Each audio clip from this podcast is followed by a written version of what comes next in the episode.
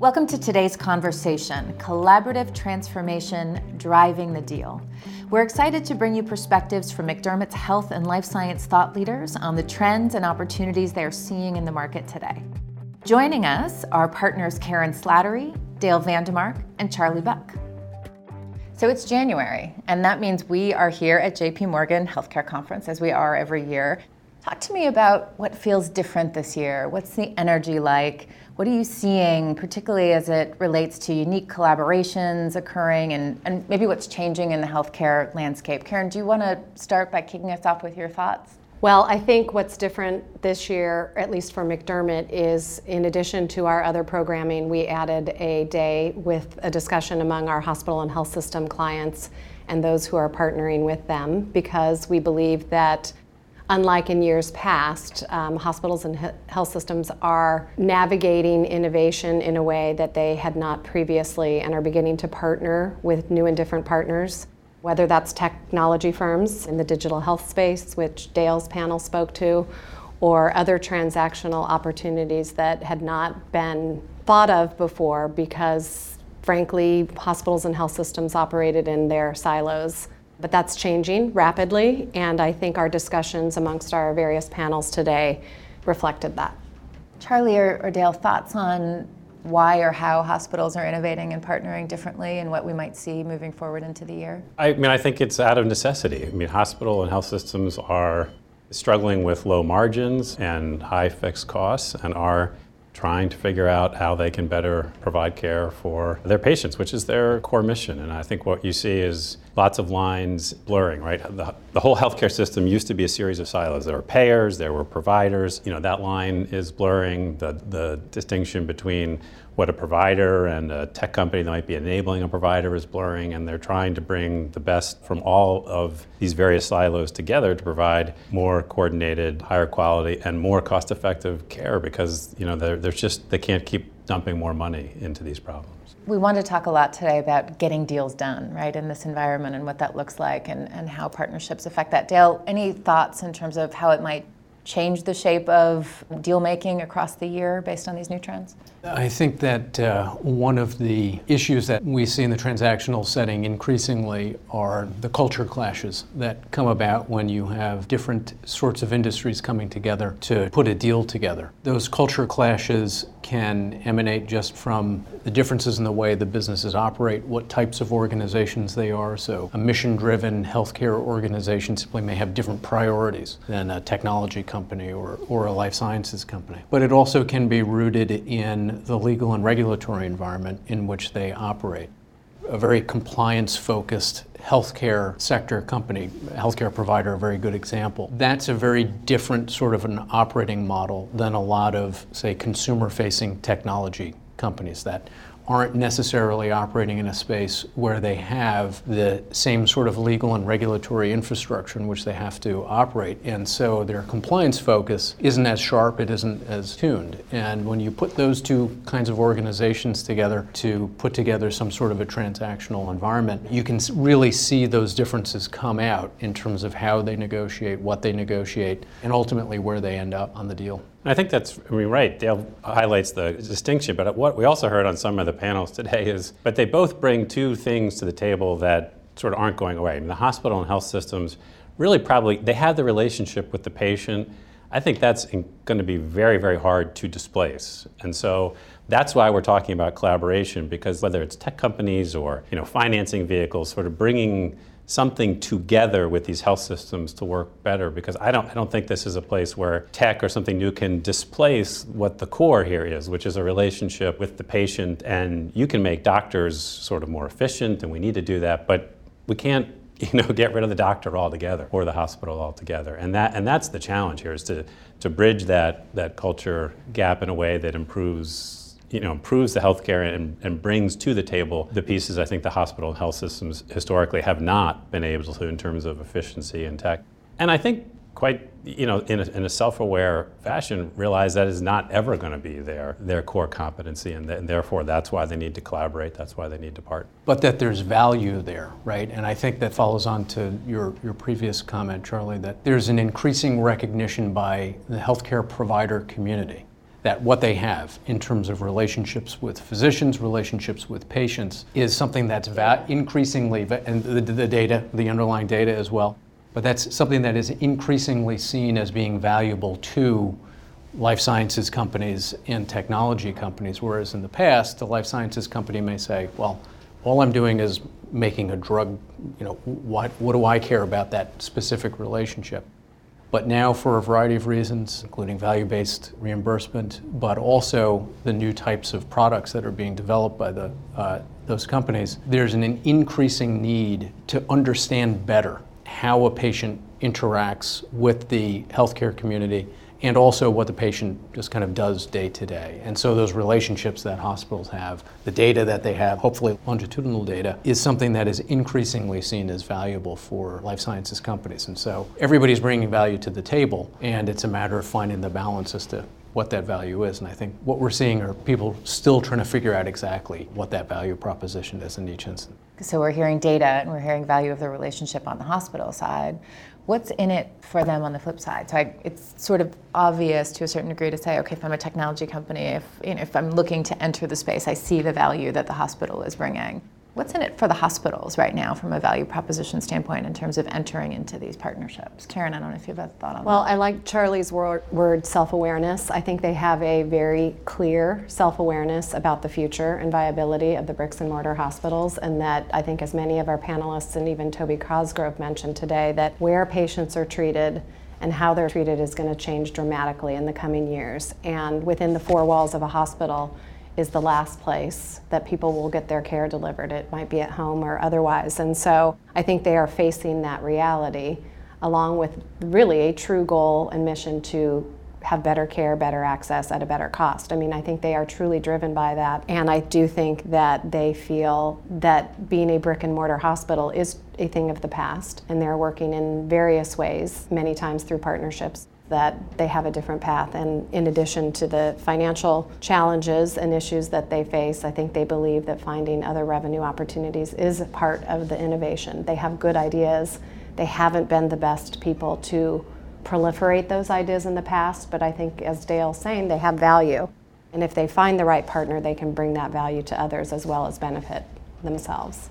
I mean, Kerrin, I can't remember who it was, but someone on your panel, right, said they have a major productivity problem in the traditional hospital healthcare space. That, I mean, part of this is inherent, right? It's a labor-intensive industry, and so it scales by adding more more labor. But it's also one of the few industries. The point was made where technology has not made it more efficient, right? Technology, in some, you know, you talk to some people, has actually made it sort of less efficient in terms of all of this data that's being gathered in electronic health records and otherwise. But I think most people believe that sort of technology appropriately sort of deployed and harnessed actually could make things, you know, more efficient, right? We could start, at the examples used on your panel was, right, we could start, you know, capturing blood pressure on outside your, on your, the on your Apple Watch visit. or whatever it is, and so that when you come in, you're not going to spend you'd have to spend 10 minutes getting your you know weight and your vital signs and you know, these simple ideas, but no one has, you know, been able to really capture them. And I think that we also, we also heard hospitals and health systems are probably don't have probably the best, you know, groups of people to take an idea like that from sort of idea and conception to implementation. And maybe by partnering with one of these, you know, tech companies, they could do that more effectively. It's still the case that they, you know, those tech companies need to understand how that patient interaction works today, as you were saying, Dale.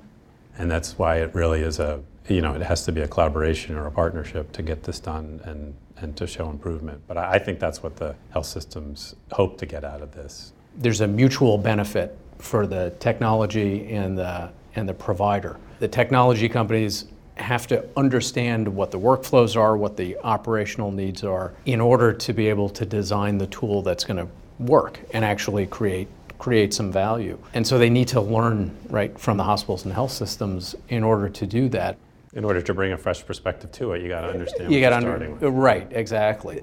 And so that collaboration happens not just in terms of a big, tra- you know, a transaction, right? We're going to come together, but in terms of how the technology is deployed, right? And so how a technology vendor actually establishes their, you know, vendor relationship, right? So it doesn't have to be a joint venture. It's just that vendor relationship that can actually turn into something that looks much more like a partnership in terms of that sharing of knowledge. Right. Even if it's just a contract, it's something that's more like a partnership than it is a vendor and customer because it's not an off the shelf solution, sort of in any case. And I think you did emphasize that on your panel, Dale, which was vendors are no longer considered vendors. They are partners because, again, they need the value and expertise of the clinicians and the workforce and the patient relationship and the data that the hospital health systems have. But they really bring a whole different value. And I think they really are, again, back to our collaborative transformation theme, they really are feeling everybody has value to add, and bringing it together will move the ideas forward. But staying in the silos is not going to fix our broken health system, which I think clearly everybody recognizes needs fixing and rapidly. So it's exciting. There's serious challenges. As Dale said, the regulatory environment is complicated, but I think everybody seems to want to partner in unique and novel ways in which historically I think people stayed in their lane.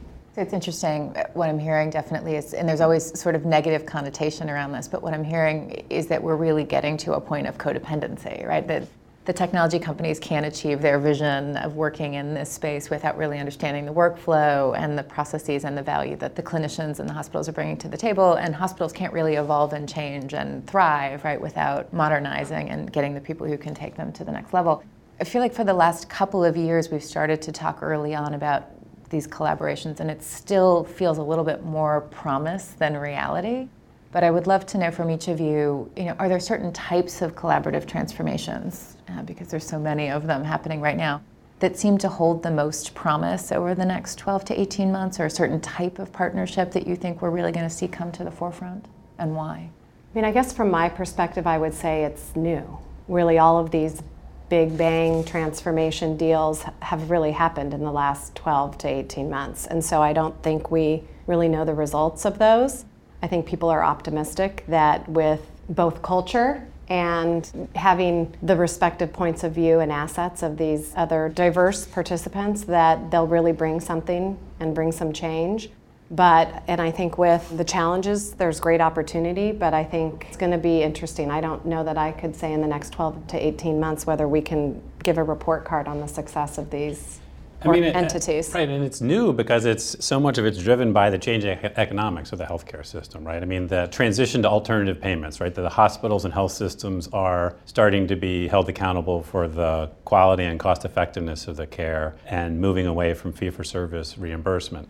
And even that's, you know, a relatively new trend and it's different from market to market. But, you know, part of what really motivates a hospital or health system to sit down and think hard about productivity and partnering with an IT is because they are all of a sudden being paid based on their productivity and not based on just the volume of their output in a fee for service system. I, th- I, think this is all happening together and they're reinforcing each other in ways. And the things that have been effective for the last several years are you know tools that just help them reduce acute care hospital utilization right that's where a lot of the money is here and they've done that and you know we're going to move to tools that do more subtle and you know nuanced things in the future but you know where those exactly are going to be i think is really hard to predict in 12 to 18 months is also a very short time frame in, in healthcare. So it's kind of the, the most effective that you'll see will be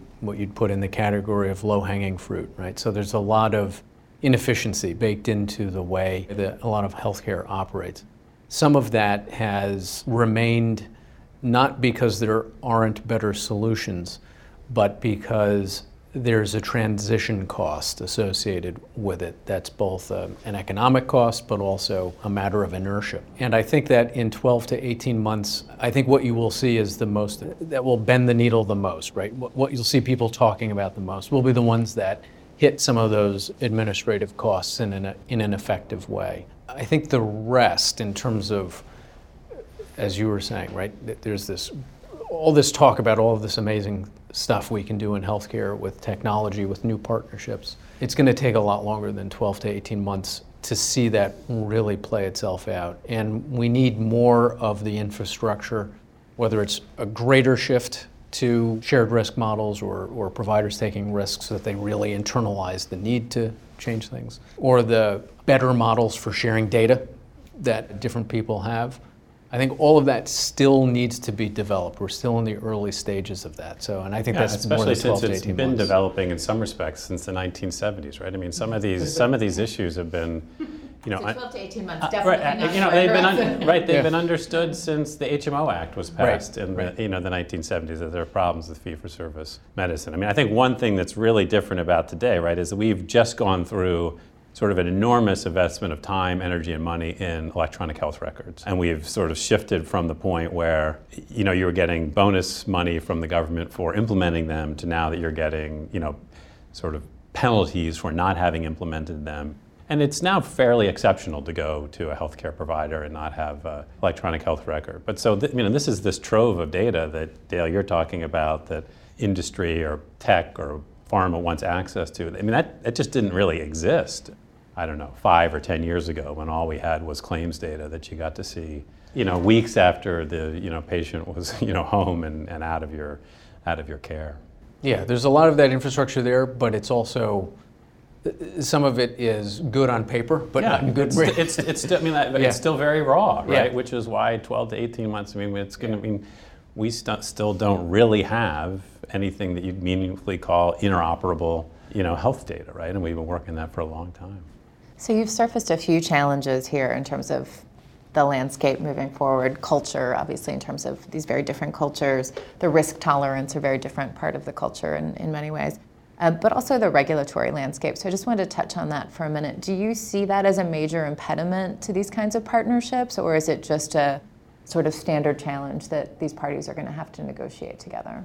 Overall, I wouldn't say that it's a major impediment. I think it's just something that the parties need to work, you know, work beyond. There are some aspects of what we regulate and how we regulate that we're already beginning to see pressure to change. So the fraud and abuse laws are being rethought seriously by Congress.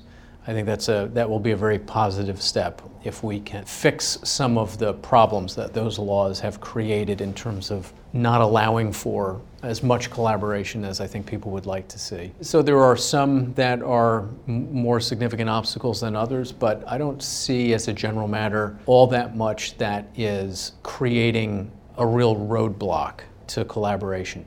Organizations are pretty good at finding ways around those issues, and they hire good lawyers who help them figure out We can help them get around. Exactly. We can, we can help you move, move beyond those. I don't want to downplay the challenge because there are rooted ways of doing business that have very good legal and regulatory reasons. Getting comfortable with shifting your model a bit it can be challenging, right? It can be scary and it's kind of hard to move off of. I don't see a roadblock. I see obstacles that can be navigated. Charlie, what about you? Any other obstacles that you see beyond those few that we've talked about that you think will be meaningful? I, I think you. I think the regulatory environment may be a roadblock when you're talking about doing things directly with physicians and physician groups. But to the extent, I think here we're talking about health systems sort of partnering with other companies, you know, tech companies, for example. I think there are some issues with respect to the data and the data sharing that have to be navigated. But I think they generally can be navigated. I think the limitations on the hospital and health system side are sort of the bandwidth piece of this, right? I mean, they are organized, they're running and operating very large, sophisticated organizations, generally on fairly small margins, and then trying to find additional time and energy to devote to these other efforts, right? I mean, we heard today some of the panelists, Kerrin, on your panel, just talk about they've just had to try to create a new department to figure out how to, like, figure out how to respond to these offers and to sort of separate them and to figure out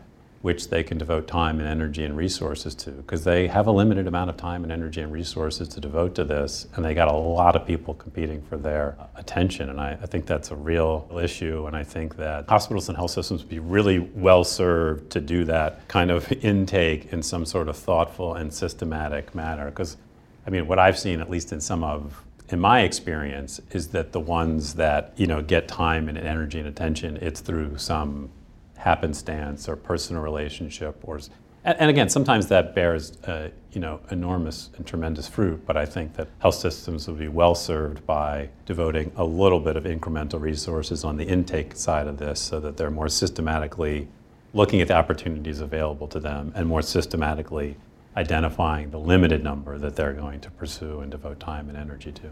Which I think requires a very clear, or would be improved by having a very clear strategic of what they want set of do, goals of what they want to go, Yeah, right? yeah. And that's where they think they can improve. And, that's yeah. part of what I, I, I think we're you're kind of seeing broadly throughout the industry is that there are a lot of opportunities, but which ones make the most sense is a little bit more tricky to get through. And the strategic question is a tough one. We can all sit back and we say, oh yes, you know, information technology is great and we can see how this will be wonderful. But when you're actually sitting running a health system, trying to think about how am I going to how am I going to your- make money on Medicare? Mission, you have how what you'd gonna- like to do, and you Right. have what you know. You have also the economic reality that you live in. Right, and then uh, putting then that may be more fee for service than you know value oriented in the immediate future, and you have to you know balance these. Right, things. and, and, and looking at the crystal ball, predicting what the world is going to You know, be look- five to 10 years from now, and then making your decisions from a, on, a, on a strategic basis as to which way you're going to,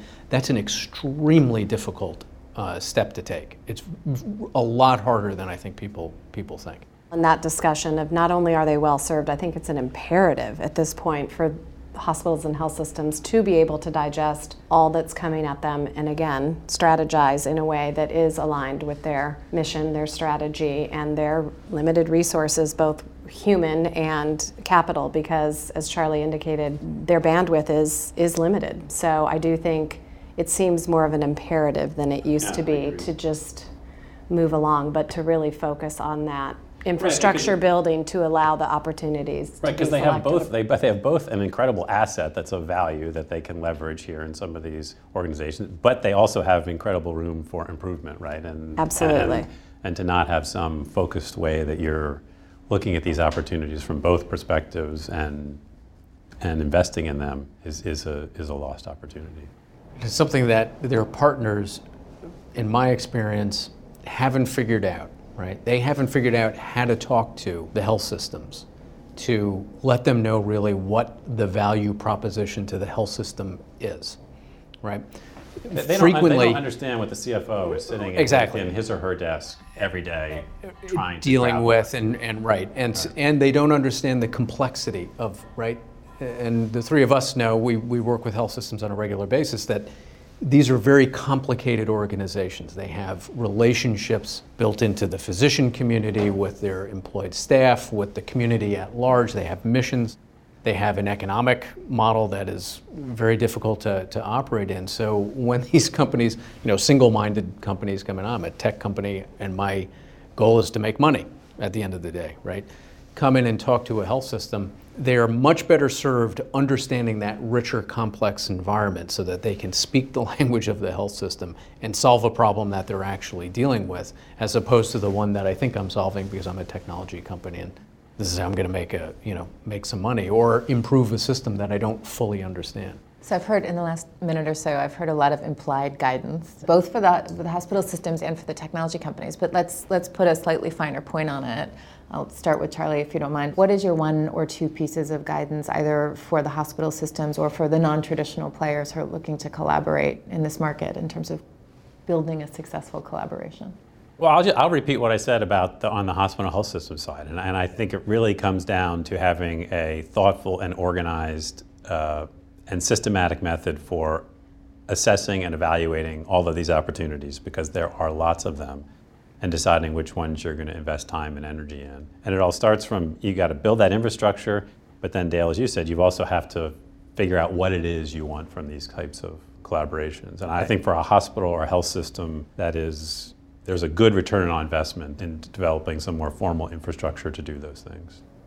Kerrin, what about from your perspective? Yeah, and I, would just echo that as well as add that I think that's what they're doing now, taking baby steps towards that. But I think, again, they need to accelerate that because the pace of which these innovations and companies and opportunities are coming at them, I think they need to accelerate their internal infrastructure, both from a workforce perspective, having the expertise that they may have not historically had in house, as well as the pace at which they evaluate and look at opportunities. And I think that's just not an area that they have lived in in terms of both hiring from outside of healthcare as well as living at a pace that is outside of a a, t- a typical hospital health system realm. I mean, first and foremost, they are delivering care to patients, and they appropriately so focused on that first and foremost. But I think keeping up now with the change, I mean, the proverbial, you know, change a tire on a moving car. I mean, this is changing a wing on a rocket.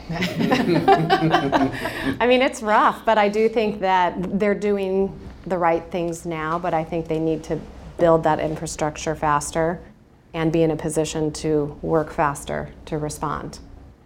Dale, what about the, the new entrants? I think we've good guidance on the hospital side. What do you think about the people who are moving into the market that aren't traditional health providers? Just had a great answer for oh, the You hospital you side. get to repeat it. No, I mean, what do they do, Dale? They just hire someone who used to work in a, in a health system to be part of the tech company? I think that helps. I do want to make one comment about the about the hospital side because I think that honestly I think that's where the most change. I think we're going to see the most change there. It was interesting yesterday I saw a presentation and someone was pointing out that a really interesting thing happened not all that long ago when Tesla Motors changed its name to just Tesla. And decided to be a software company, not a car company, right? It's kind of the, the implied shift. And I think for hospital systems and health systems, for the right system, there's an opportunity to be really bold about what's coming down the pike. Institute really a shift in perspective as to what a health system really is. And, and, we've seen this happen in various iterations over the years, whether you're going to be kind of this broad and have lots of different services or just very narrow, provide your hospital service. But I think shifting away from, you know, a facility-based system or even a service-based system and really think of your, yourself as being at the center of where a lot of healthcare and healthcare related services are provided, not physically, but in terms of the patient relationship, right? Because that's what can be that can be managed. I think with that new vision of what a health system should be is something that's that's very important. And I think you know whether it's a life sciences company or a technology company or even a you know an investor of sorts. To me, the critical advice is that you really have to ingrain in your very fiber of what the third-party reimbursement system actually means for a business model in healthcare. I think that it's great to think about technology, particularly as being something that can be disruptive, but all of that goes out the window when you have a third-party reimbursement system like we have in the United States relationships are different. The people receiving the services have a different relationship with the provider of the service. The people who are paying, actually paying for the service, are paying for it sometimes indirectly, sometimes direct. It's a very, very complicated set of relationships. With enormous inertia attached. With enormous inertia attached. That's the other thing the tech eh, eh, companies, yeah. I think.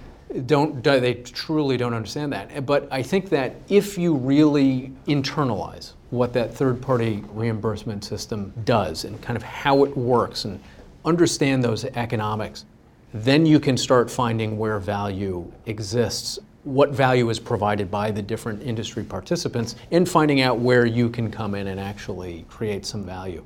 Without doing that, I think you're always going to hit a ceiling or you're always going to create something that no one is going to no one's going to really want. Any other closing thoughts on this topic or what you're most excited about in the year ahead? Terms of collaborative transformation?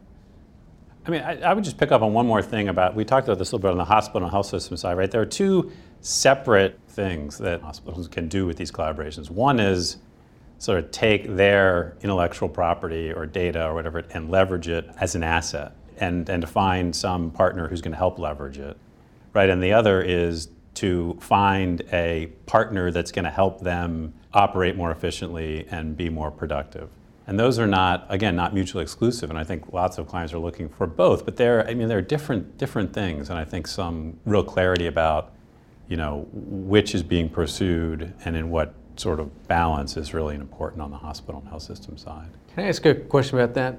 Not to prolong our conversation too much, but one of the features also that I see at work is that in healthcare, from one perspective, the goal is to drive down costs, get rid of utilization, limit it, put it in the right place at the right time so it's as inexpensive as it can be. But you see a lot of market entrants looking at healthcare as a way to make money, right? Is that how am I going to go in and, and, and make money? And, and I think that you've, you've put your finger on it nicely, is that you have to think about both sides of that, of that coin and kind of figure out how you're going to make yourself attractive to a hospital, how you're going to make yourself attractive to a patient, right? How you're going to be attractive to a technology company, right? You really have to think about the different incentives and the different interests that are that are at work, and that's not that's not easy all the time. I think the reason McDermott brought a discussion between hospitals and health systems and others who are collaborating with them to JP Morgan this week is because I think we really are on the cusp of some unique opportunities and I think Charlie described them in terms of both how hospitals and health systems need to both proliferate their own IP and ideas, but also be partnering with others to make sure that those technology developments are appropriate ultimately to do the, the grand plan that everybody has, which is to reduce costs, improve quality, and obviously improve access. So I think it was a great discussion, and I think there's lots of opportunity from our perspective. So we look forward to seeing more exciting things in the years to come. Thanks so much for listening today. For more analysis about collaborative transformation, check out our Health and Life Sciences News blog at healthlifesciencesnews.com.